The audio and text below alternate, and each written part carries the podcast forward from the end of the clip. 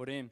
So this um, morning, if you got your Bibles, if you can open up to 1 Corinthians chapter chapter one, that'll be good. The, the text will also be up on the screen, um, and I'm just going to read from 1 Corinthians chapter one, verse 18 through to verse 25, and then um, yeah, see what God has in store for us this morning. So 1 Corinthians chapter 1 verse 18 to verse 25 and I'm reading from the Christian Standard Bible.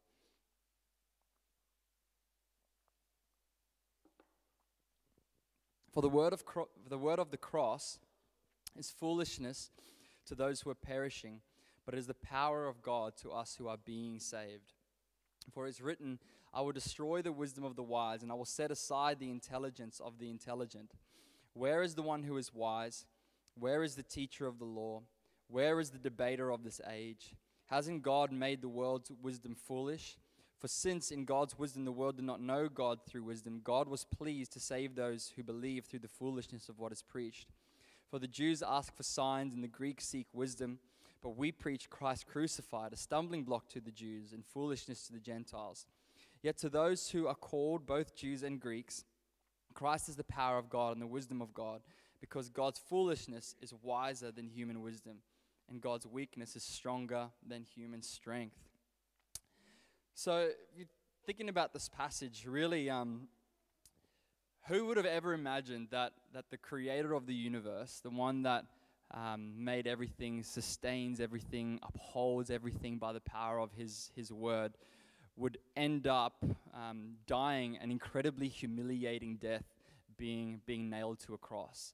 Like, who would have, who would have ever imagined that? Who, who would have ever imagined that the all powerful one, that the, that the, the all sovereign one, the, reign, the one that reigns in, in matchless glory, would end up coming to earth and then being treated as though he was the greatest scum on the earth? Um, people spitting in his face, people mocking him, people betraying him, people murdering him, um, him being executed as a, as a criminal. No one would have ever been able to imagine that that is what would happen to the one who is all glorious, all powerful, all good, reigning above all things. Um, but here in this, here in this passage, we, we see that that is, that is exactly what our, our God is like. Now, you wouldn't expect that. Like, like I said before, who would, have, who would have ever imagined? If you think about what the world is normally like and what the wisdom of the world is normally like is if you are the greatest, if you are the most powerful, if you are the one that has authority, if you are the one that is in charge, you don't take on the position of a servant. You make other people serve you. That is what the, that is what the wisdom of the world is, is um, all about. And I was even just this week um, reading um, in the book of Daniel the story of, the story of Nebuchadnezzar and you know, Nebuchadnezzar is this, is this great king, um, more, more glorious than all the other kings in the earth, and Nebuchadnezzar knows it full well. But you see that Nebuchadnezzar, because he knows how great he is and because he knows how glorious he is, he absolutely, therefore, demands that people serve him and that people honor him and people glorify him. So there's that story where Nebuchadnezzar has this dream in the middle of the night and, and he wakes up and he's desperate to understand what the meaning of this dream is. And so he says, Go out and get all the diviners, go out and get all the magicians, go out and get all the noblemen and I demand not only that they give me an, an interpretation for my dream, but also that they tell me what my dream was. And if they do not come and tell me what my dream was and what the interpretation is, I will kill them.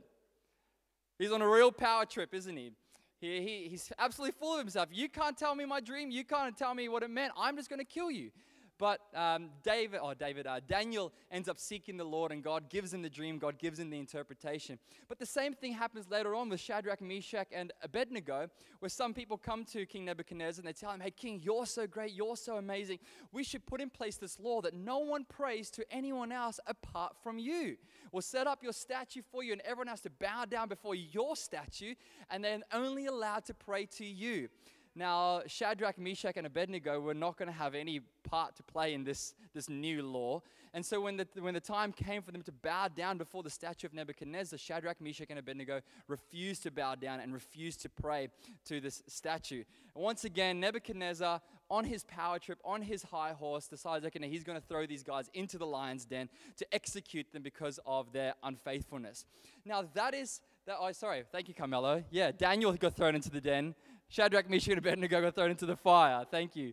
And um, um, so now you know I'm watching all of you. I spotted Carmelo going, fire, uh, um, and, um, and so, but this, that's the picture of how the world thinks when it comes to power, when it comes to authority, when it comes to you being a sovereign. Your power and authority and your privilege is there so that people can serve you, so that people can bless you, so that people can exalt you.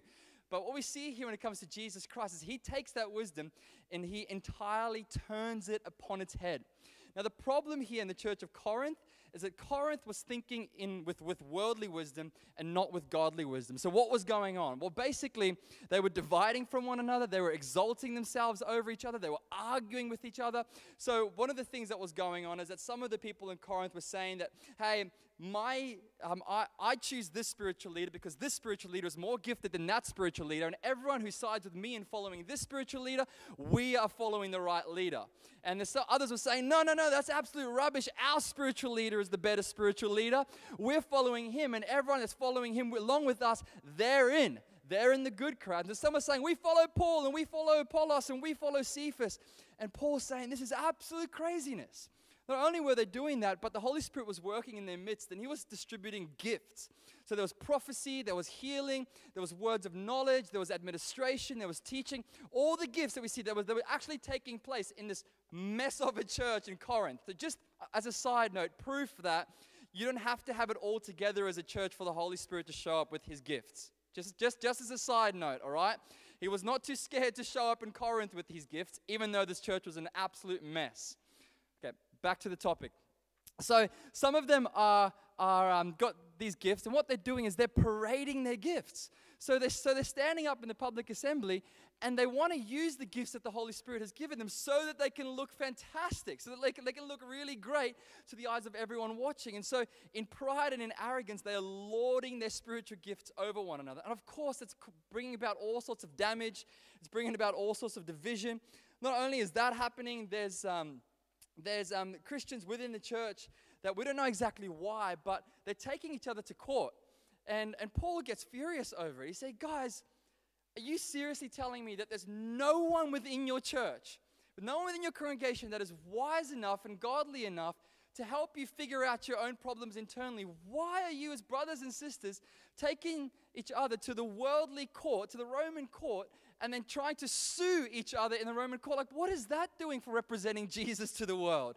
And so these are the sorts of problems that are going on. But at the heart of it, the biggest problem for them is that they are thinking with worldly wisdom. So at all costs, the Corinthians were taking care of number one. You know that, you know that saying? At all costs, take care of number one. And who is that? That's me, myself, and I. It's me. At all costs, I got to exalt myself. At all costs, I got to defend my own rights. At all costs, I got to take care of my own privileges. At all costs, I have to make people think that I'm amazing. That is absolute worldly wisdom. But we know that we are all infected by this worldly wisdom. We know it, right? If you've got any sort of self awareness about the stuff that goes on in your own heart, you know that you are infected by this worldly wisdom. You suffer with the exact same problem that the Corinthians suffered from. So, for example, what do you do when someone cuts you off in traffic? You get angry. You get frustrated, right? You might even say some things that you're hoping no one here in the church would know that you say by yourself in the car. Right? Why do you do that? Because you feel like you've got this right to not be cut off while you're in traffic. And when someone cuts you off, you're offended because they stepped on your rights. Okay, maybe you don't relate to that one. Maybe you hold a grudge towards a friend because of something unkind they said. And the friend didn't mean anything. They accidentally said something in convoca- um, conversation that you thought wasn't, wasn't very considerate. But because they said that, you walk away from that conversation, now you got a bit of a grudge in your heart towards them. It takes you a couple of days, weeks to actually get over it. You're walking around with this bitterness stewing inside you because of what they said. Maybe at your workplace, you feel like you're working your finger to the bone. You're carrying the whole team. No one, no one else is working as hard as you are working in the workplace. And your silly boss does not appreciate how much effort you're putting in. You're getting no recognition for all the hard work that you're putting in. And so, what does that do inside your heart? You get frustrated. You get bitter. Why is he not appreciating me? Why am I the one that has to carry the rest of this lazy team? You start thinking thoughts like that. We, we are all like that. Parents, we experience this all the time with our kids. Why is it that we get impatient with our children? Why is it that Dave Weston's getting a nudge over there? Nice. Why is it that we get impatient with our kids? If, if, if, we, if we had perfectly selfless love, would we ever get impatient? No, they could, they could take an hour to get their clothes on before school, and you wouldn't blow a fuse. You know, they could once again take the cups in the bath and tip the water out on the floor, and once again, you wouldn't get frustrated. They could once again take their food and decide to flick it off their forks, and you wouldn't get frustrated. But we do get frustrated and we do get angry, and then we speak down to them because we feel like we have this right. We are the authority within this house. We have told you the rules that we expect you to follow within this house. And if you don't follow our rules, we've got a right to get angry at you. That's the logic. But that sort of logic is the exact same logic that the Corinthians were using. And it is a logic that is absolutely worldly and it is contrary to the, the, the kingdom of God and the mind and the heart of God. Absolutely contrary to it. So when we look at this passage here, 1 Corinthians chapter 1, we see that, that, that the wisdom of God is at the heart of it. It looks like, it looks like cruciform love. It, look like, it looks like cross shaped love. That's what I mean by cruciform cross shaped love. The type of love that we see displayed on the cross. Because if you think about God, who has all power, all authority, He has all control, He has all majesty, all glorious, all beautiful. And then we are stubborn, stiff necked, rebellious sinners who dishonor Him and don't give Him the glory and honor that He deserves. So that's, that's what's going on here.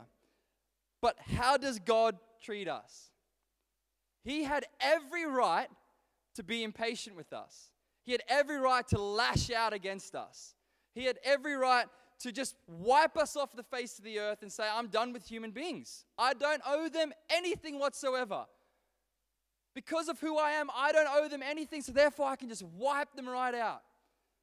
But what you see here in 1 Corinthians is that that is not the wisdom of God. So even though he is all powerful, and even though he is all glorious, and even though he is majestic and he is beautiful and he is all right to remove us, what he does instead is he sacrifices his life for us. In selfless love, he is willing to be nailed to a Roman cross as the scum of the earth. God Almighty is willing to come to earth as a frail, helpless human being and then to grow up here in our midst, carrying our burdens, experiencing our sufferings, walking the pathway of weakness, and then ultimately dying. And Paul says to Corinthians the reason why there's so much division and the reason why there's so much arrogance and the reason why you guys are taking one another to court is because you do not understand the wisdom of God. Later on in the letter, he says, There is so much else. I would love to teach you, Corinthians, but I can't teach you these things because you are not yet ready to move past the milk and onto the solids. So he's saying the thing that actually qualifies us for maturity in the Christian life is your ability to embrace the cruciform life. It's your ability to embrace selfless love, cross like sacrifice. He says, if you understand this principle, then you are ready for the solids in the Christian life. So the solids have got nothing to do with how smart you are. Nothing. It's got nothing to do with you going to Bible college and getting a degree. It's got nothing to do with, um, with um, how much you think you already understand of God's word.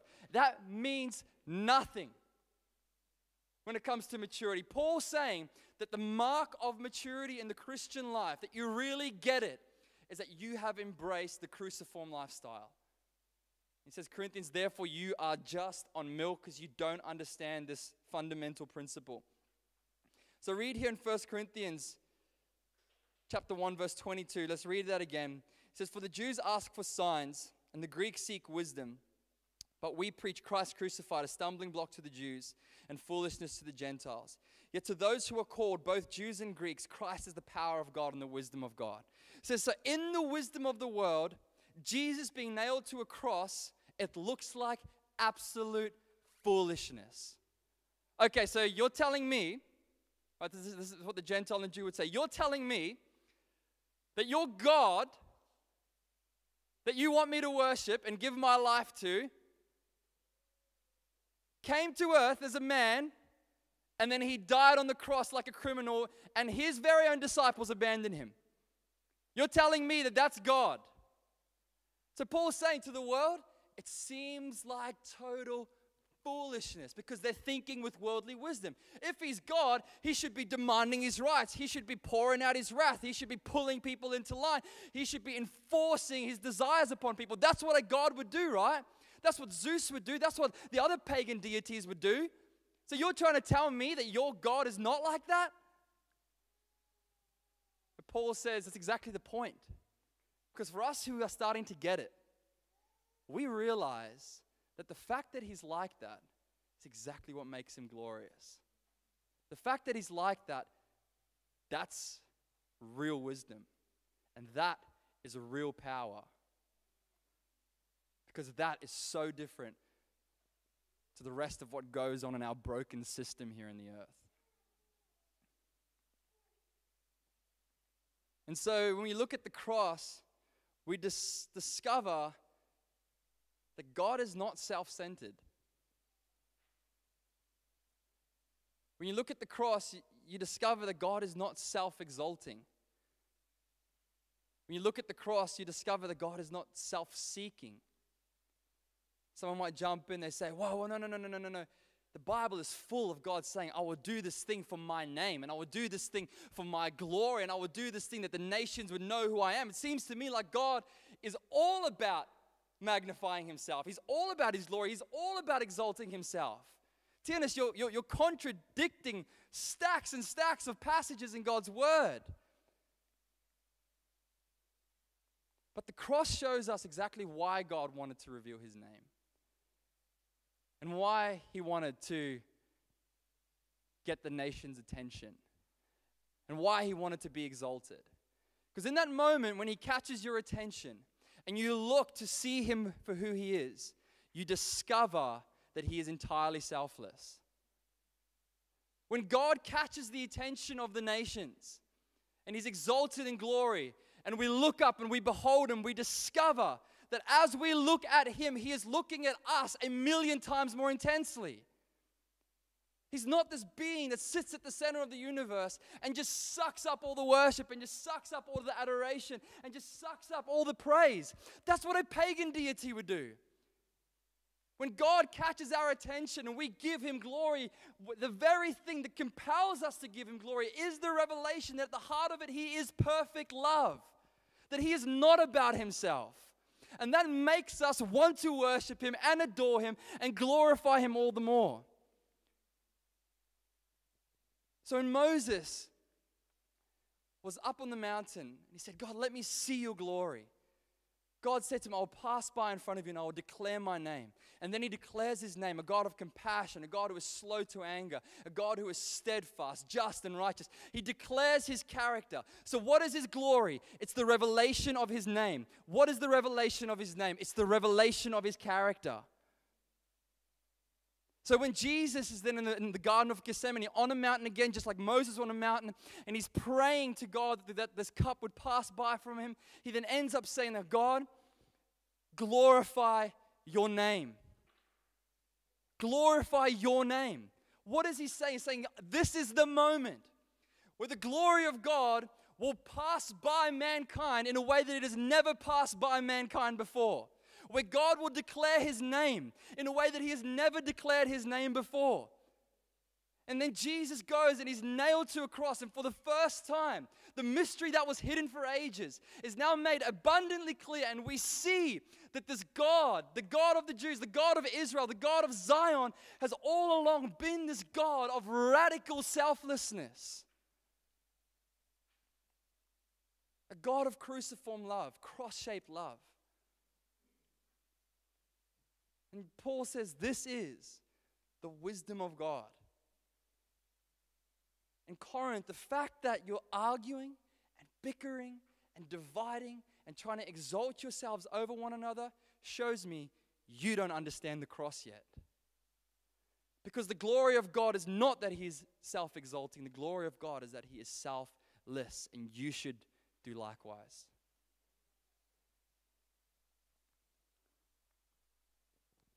So, this should be an incredible comfort to our hearts. Incredible comfort to our hearts because it means that at all times you can perfectly trust the intentions of God for your life. Do you know how amazing that is?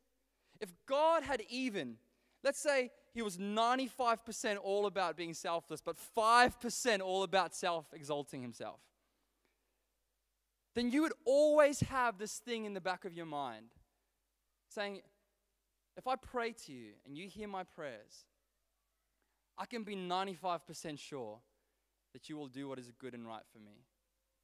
But you might just, there might just be that 5% of doubt and worry that what if God decides that today, at my expense, he's going to glorify himself?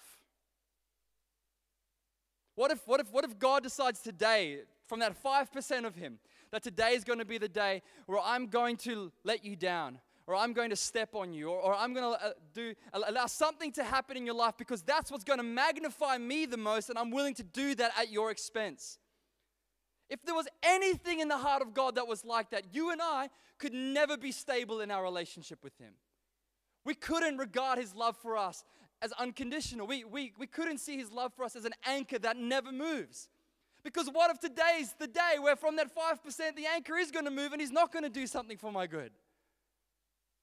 But because we know that he is selfless, that he is self giving, that he is not self centered, we can rest assured in him at all times. He loves us, that he cares for us, that he will watch over us. Yes, there might be bad things happening in, in our lives, but his heart's intention toward us hasn't changed whatsoever. Isn't that a God worth serving? And a God worth loving? And a God worth giving your everything over to? That's why Paul would say that it is in beholding his glory, the revelation of who he is as he revealed himself on the cross. It's in beholding his glory that you and I go from glory to glory. So, what's going to help you to trust God with your life? Step out in faith. It's the revelation of his radical selflessness. What is it that's going to empower you as a parent to no longer blow your fuse at your children? It's the revelation of who he is, as he loves you as a perfect heavenly father who is selfless. What is it that's going to help you to make your life count for the kingdom of God? To use the things that you have given, that God has given you, and to generously lay those things down in serving other people. It is the revelation of His selfless love. It's beholding that glory that you and I go from glory to glory. Amen? This revelation here absolutely transformed my life. Like, radically transformed my life. Like, turned everything upside down in the best of ways. And for so long as a Christian, like, I, I, I struggled. I was one of those it's like God's selfless, but at the same time, He's for His own glory. And I didn't even realize it, but in my own heart, I, I struggled to, to, to fully trust Him. I struggled to fully give myself over to Him in complete surrender. Because there's something inside me holding me back, just wondering, I just, what if I'm going to be the person that He steps on that's going to be at my expense for His, for his own glory? But when I discovered this radical truth here, it transformed me in a way that nothing else has transformed me in my life. You can ask my wife, and she will gladly testify to you that when I got this, it broke me in a way that I'd never been broken before. And God used that to change me. Now, um, what does that have to do with us? How does, how does all this apply to us in the way that we live our lives? You can go to Matthew 22, verse 34 to verse 40.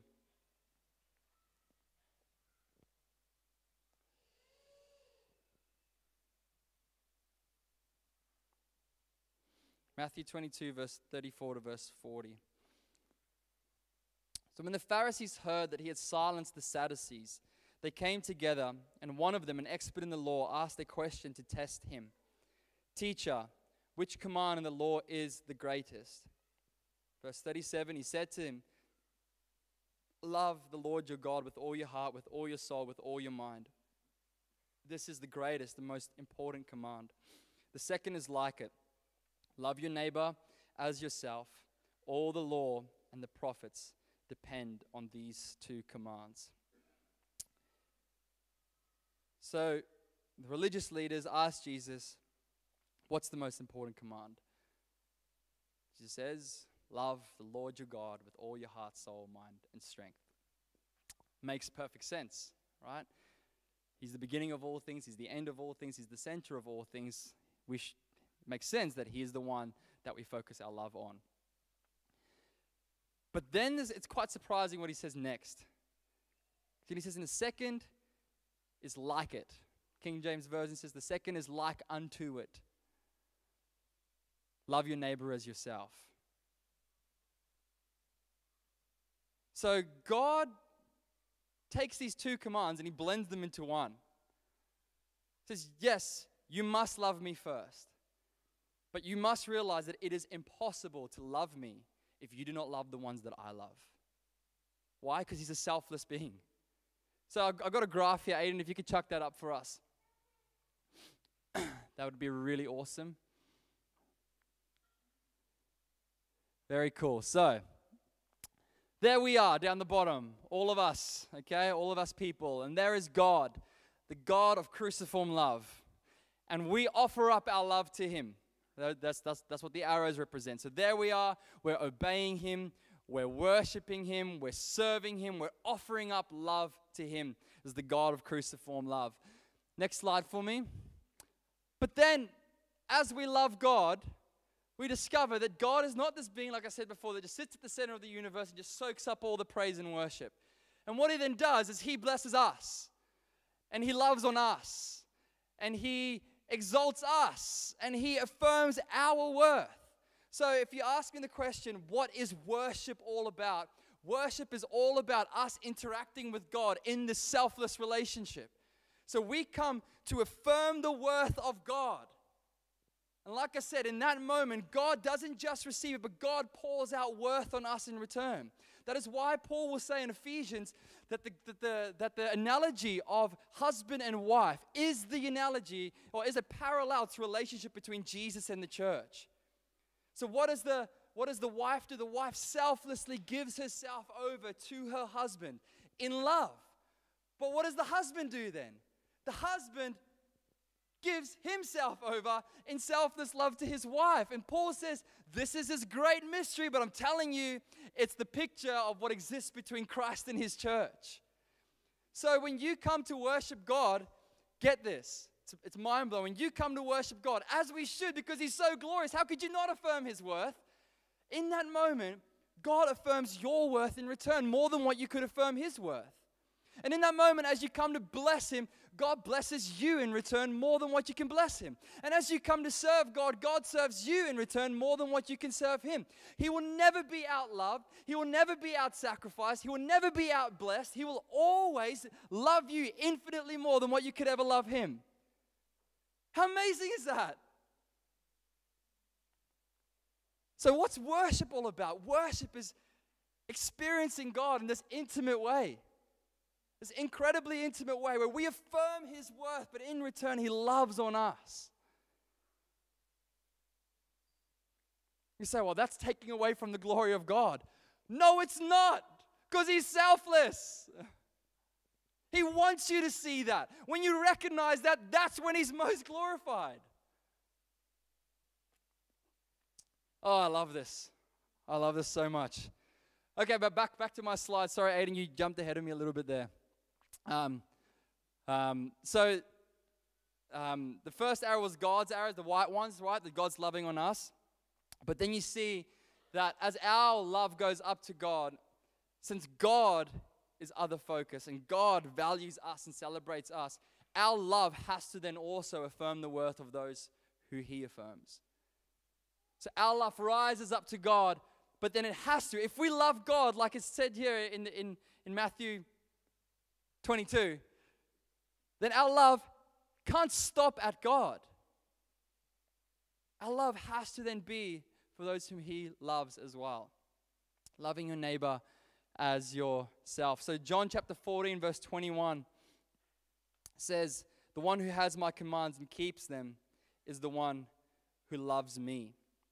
And then he goes on to say that that love in, this chapter is to, um, to love others the way that he has loved us. And in 1 John chapter 4, verse 19 and verse 21, we read, We love because he first loved us. If anyone says, I love God, and yet hates his brother or sister, he is a liar. For the person who does not love his brother or sister whom he has seen cannot love God who he has not seen. And we have this command from him the one who loves God must also love his brother and sister. So it's inevitable, you know, when you really love someone, that the things they really care about becomes the thing that you that you care about. You know, as parents,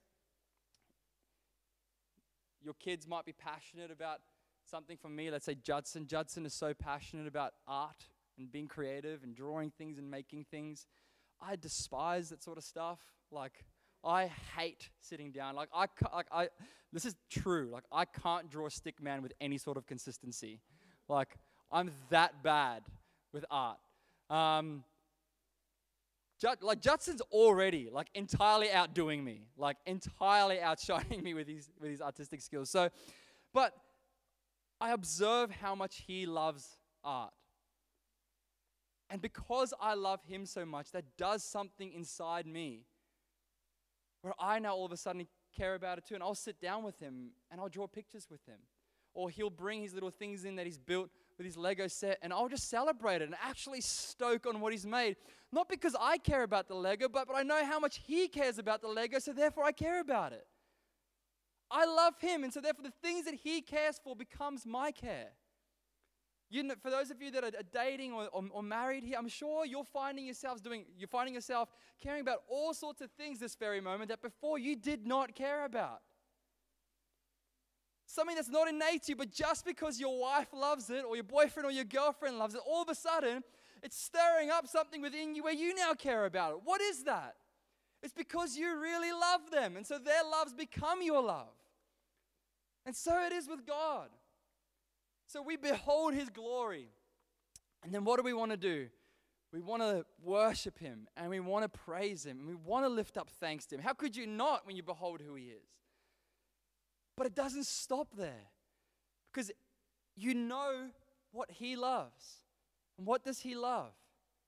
He loves his creation, he loves his image bearers, he loves the people that He has put His Spirit in, your brothers and sisters in the family of God. He loves them.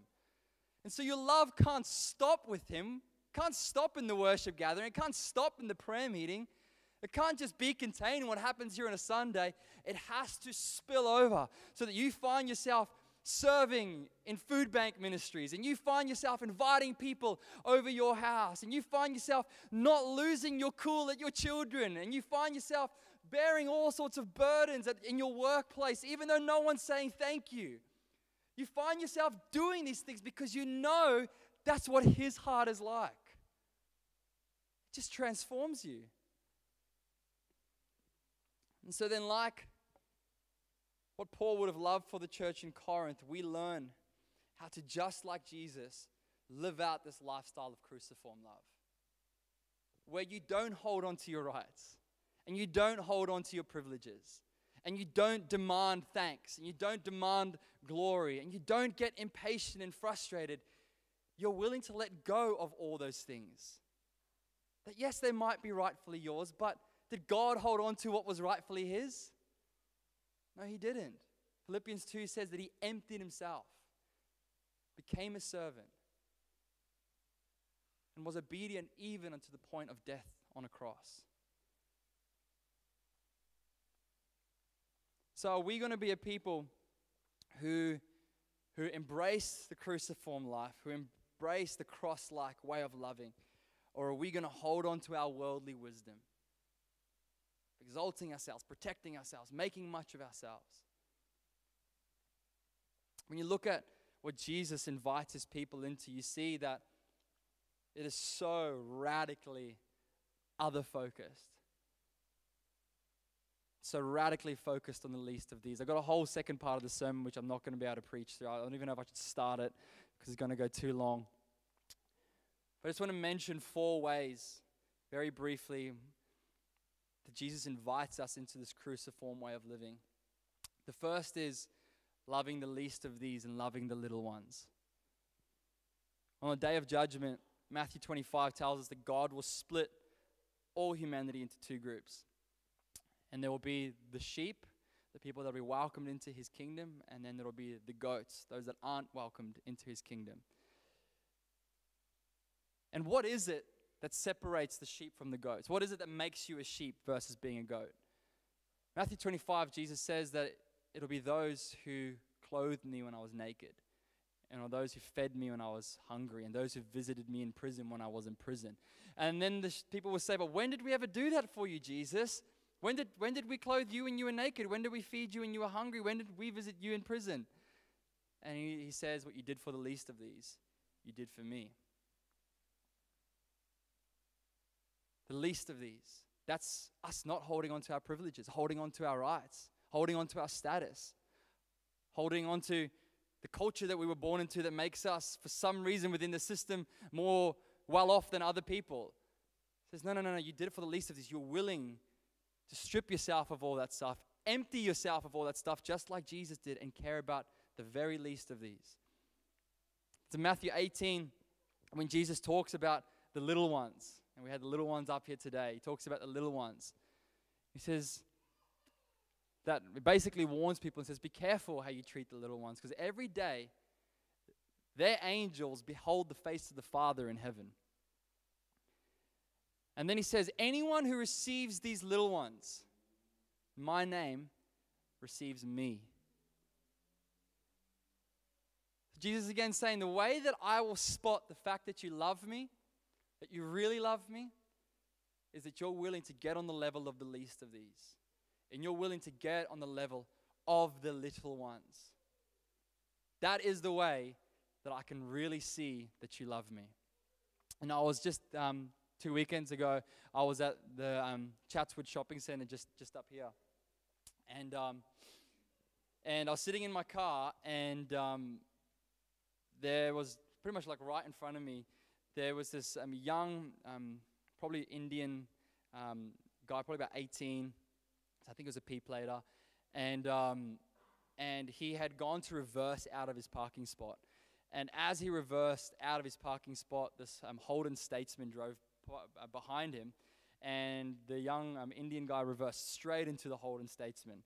Um, and the guy that was driving the Holden gets out, and he's furious. Um, and he's not just furious, but he's a, he's a big guy, like big guy, big arms, bald head the sort of guy that you don't want to be angry with you for reversing into his Holden Statesman. And, um, and I'm like, oh no, this guy looks really angry. So I'm watching this whole thing unfold. And the, the, the big guy that gets out of his car walks out with puffed chest and lifts his arms up in the air. And this, this young Indian guy, like short guy, very skinny, um, the, the, the guy comes and stands right over him with his puffed out chest and starts yelling at him and like really having a go at him for what he just did. And the young guy's just standing his ground, like he's like he's not he's not picking a fight, not being rude or anything, but he's just standing there, just listening to this guy having a having a go at him.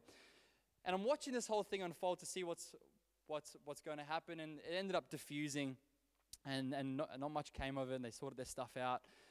But that first moment when that guy acted in that way towards this young Indian fella, found myself wondering, would he have done the same thing if another guy that looked just like him got out of the car in that moment? You know, I actually doubt that he would have. Maybe, maybe he's the sort of guy that just wants to fight everyone. Who knows? But I doubt it. And the reason why I doubt it is because that's exactly what the human heart would do. You see an opportunity to take advantage of someone, see an opportunity to enforce your rights on someone, you see an opportunity to dominate or to control someone, and our heart just goes for it. But when there is something that's going to cost you socially, you wouldn't go for it. You wouldn't treat that person in that way if, if, if, if it was going to cost you something socially. And so that's why Jesus says that your love is actually proven by how you treat the least of these and the little ones. Because you know, you know what? They can't defend themselves. They can't stand up for themselves. They can't demand their rights. If you're the authority, if you're the one that's more powerful, if you're the one that's more highly exalted within the system that we live in, then they can't defend themselves against you. And what does the human heart do, um, at that moment? It takes advantage of the opportunity. This is, this is why it's so important, parents, that you understand this. That the way you treat your children is an indication of the love that is really in your heart. When you lose your cool at your kids, when you act impatiently towards them, when, when you, when you um, neglect them, what, whatever it is, that's an indication of the love that is really in your heart because they can't stand up for themselves. When you're getting angry and, and disciplining them and threatening them with a hiding, they can't fight back. What are they going to do? So, you in frustration having a go at them at that moment, Jesus says that right there is the real indication of how much love is in your heart. It's how you treat the least of these, it's how you treat the little ones. That's why the kingdom of God belongs to the little ones, because God's selfless heart is all about the broken and the hurting and the neglected and the little ones. So, four ways of the cruciform life should be seen in our lives loving the least of these, loving the little ones, it's going to mention loving our enemies. The cruciform life is willing to die for their enemies. Number three, that they love indiscriminately. So we're told that the love of God, God showers down his rain on the unjust and the just alike. There's no discrimination with the love of God. He pours it out on everyone those who deserve it and those who don't deserve it, those who are good and those who are bad. He just loves. James tells us that therefore we should love in the same way. Who are we to welcome the rich person into our gathering and say, hey, here's a seat for you, rich person, and then expect the poor person to sit on the ground. But we all do that. You show favoritism, right? Oh, that ministry leader, I'm going to make sure that I'm friends with them. That person that I, that I really enjoy, I really enjoy being like them, I'm going to make sure that I'm going to go over to their house for the midweek gathering. I know there's a bunch of other people that aren't gathering anywhere, and they probably love some people that care about them in their lives. And it'd be great for me to invite them over my house, but that's not going to give me an opportunity to be with that group of people. I really want to be with them, so I'm rather not going to open up my house for other people. Don't we do that sort of stuff all the time? We show favoritism. We're not indiscriminate in the way that we love. We choose to love the ones that are going to benefit us most in return But the cruciform love of Jesus doesn't love like that.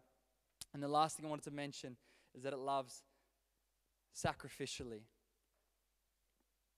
Does your love bleed? Does your love bleed?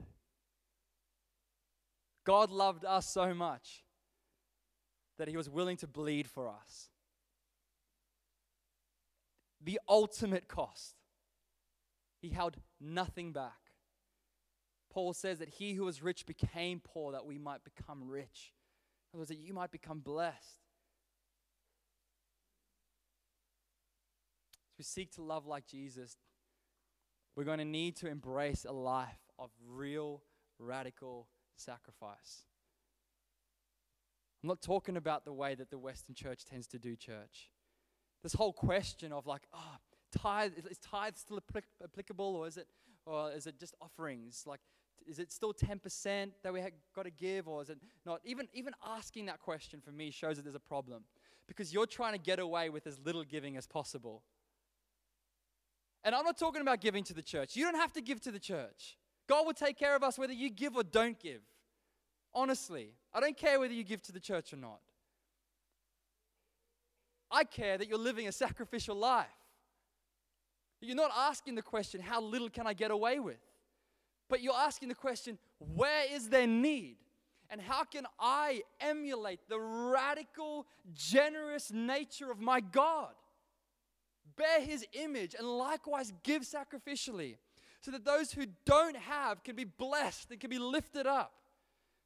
That those who don't know their worth can recognize how much they mean to the God of this universe.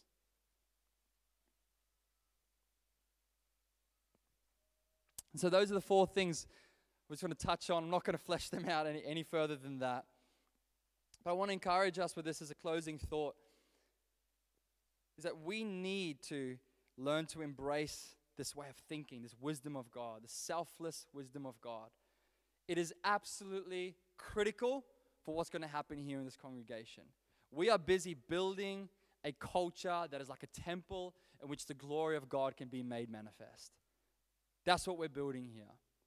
It takes all of us, like living stones, coming together, forming this structure, this house in which God will be pleased to dwell.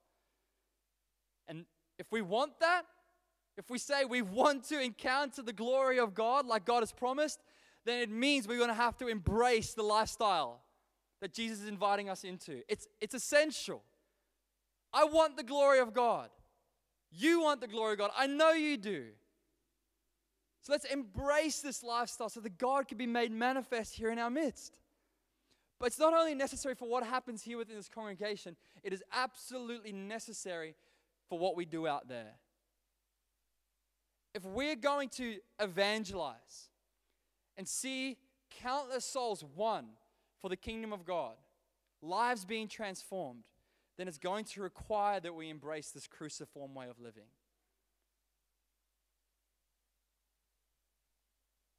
People want to see the love of God in your eyes before they're going to be willing to listen to what you have to say. People want to see how much you hurt for their suffering before they're going to listen to you telling them about avoiding an eternal suffering. People want to see in you the radical, sacrificial, giving love of God. And as they behold the glory of God on display in your life, they will get a glimpse of what the real God is actually like. And then when you tell them about Jesus, it'll be all the more clear to them that the only reasonable thing to do is to give your life over to this God and to follow after Him.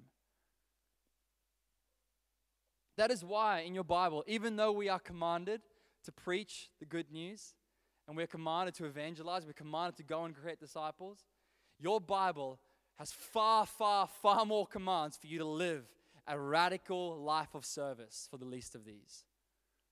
Because God knows that the gospel is carried on the wings of sacrificial giving. When we embrace that sort of lifestyle, our lives will preach that this message that we're telling you is absolutely true.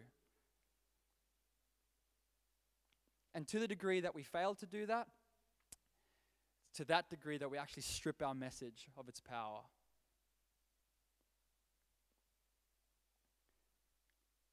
So I want to invite you into that. Let's be a people who embrace this cruciform life, this selfless way of living, this cross like way of serving the least of these and the little ones. That is the wisdom of God. That is how this church is going to be built. That is how the kingdom is going to be extended and the gates of hell driven back. Awesome. So, music team, if you want to come on up, that'd be great.